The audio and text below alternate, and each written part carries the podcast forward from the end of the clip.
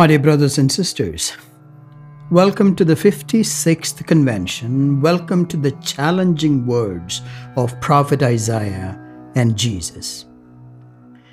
Everyone sitting here today are agents of the kingdom. Nobody here has any other title, if I dare say, because we are Episcopalians, agents for higher good in this world.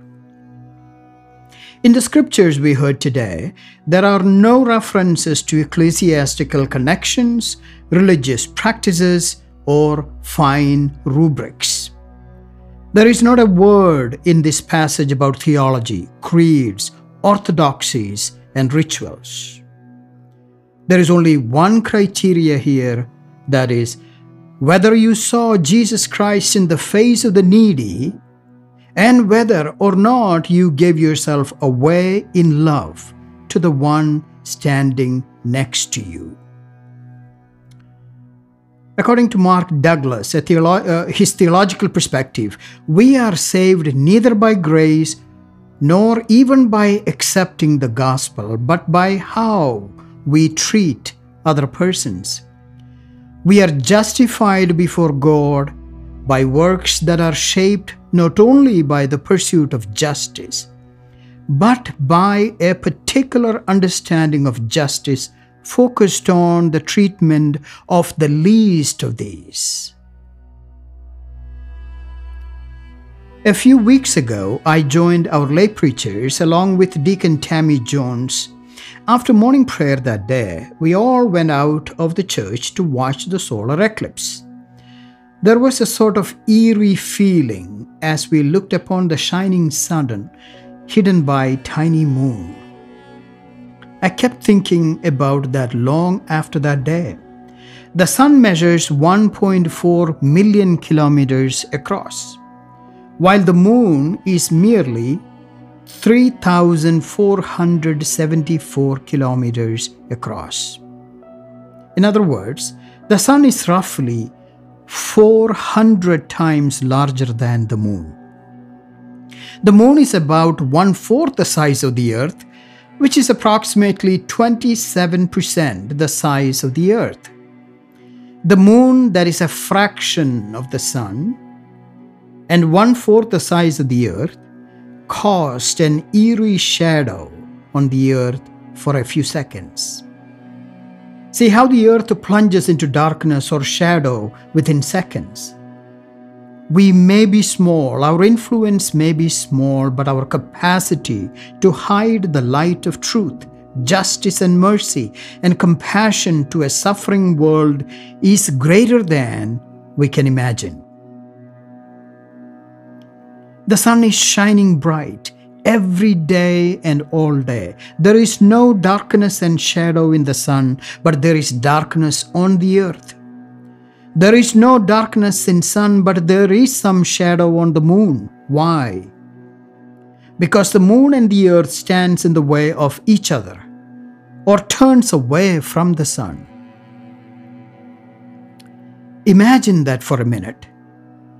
We all have the same potential either to stand in the way of light, life, liberty, justice, peace, happiness, and integrity.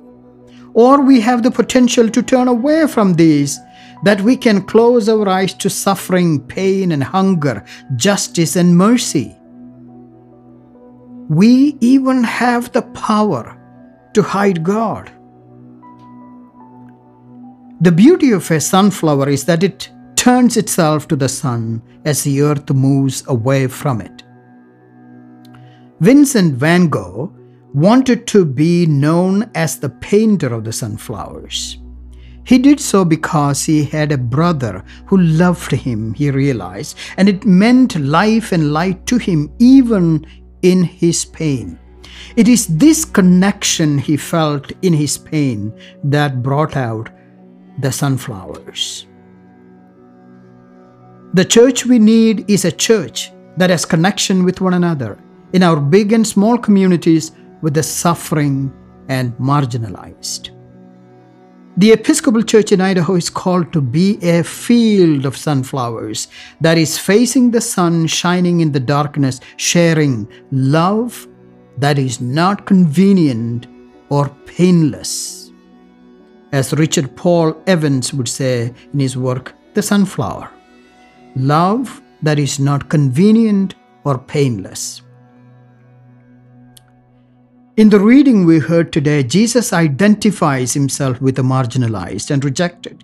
He is the hungry, he is the thirsty, the naked, the incarcerated, and he is the broken. It is not a parable. He rejects the paradigm and tilts the balance. His teaching involves only those things that we can do and not a theologized ideology. He calls for a simple action plan for the followers of Jesus. He does not make loving our neighbor convenient or painless, rather sacrificial. The scripture we heard today is directly related to the scripture we heard on November 1st on All Saints' Day. The Beatitudes were given flesh and blood bone and marrow in the Last Judgment narrative. This reading is a lot more than simply feeding the hungry, clothing the naked, or welcoming the stranger. It is about the character that is built up for a paradigm shift in faith. The poor are considered unworthy and unclean. The sad are considered draining and depressing.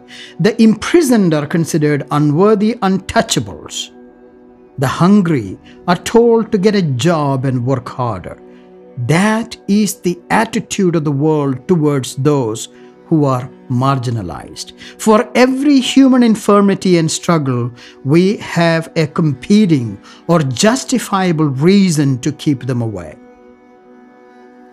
The society does not understand poverty and pain. It is in this context I bring up again the parable of the eclipse. We are the moon circling the sun with the power to pour light or darkness into the lives of those around us. 35 years ago, I visited a nun who was paralyzed from neck down for almost 30 years. Her welcome smile and blessing have inspired me to pray. Teach me kindness and mercy, empowering forgiveness with humble and hopeful attitude. Life is ended in a fraction of a second, O Lord, and life is changed even faster. Help me to be on your right side.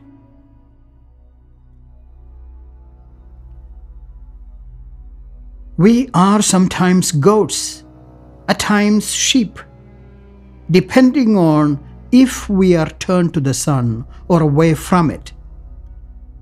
Let's not worry about being on the left or the right, damnation or sanctification. Let us ask ourselves is our character ethics based on life or death, kindness or cruelty, love or hate? wisdom or foolishness, politics or person.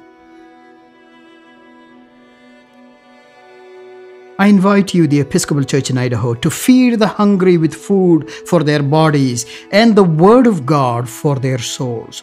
Clothe the naked in heart with love and their minds with education.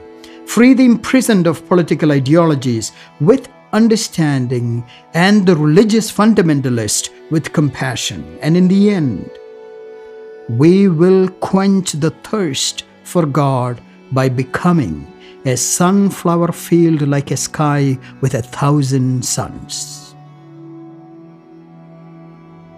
Let us be the sunflower field on the judgment day.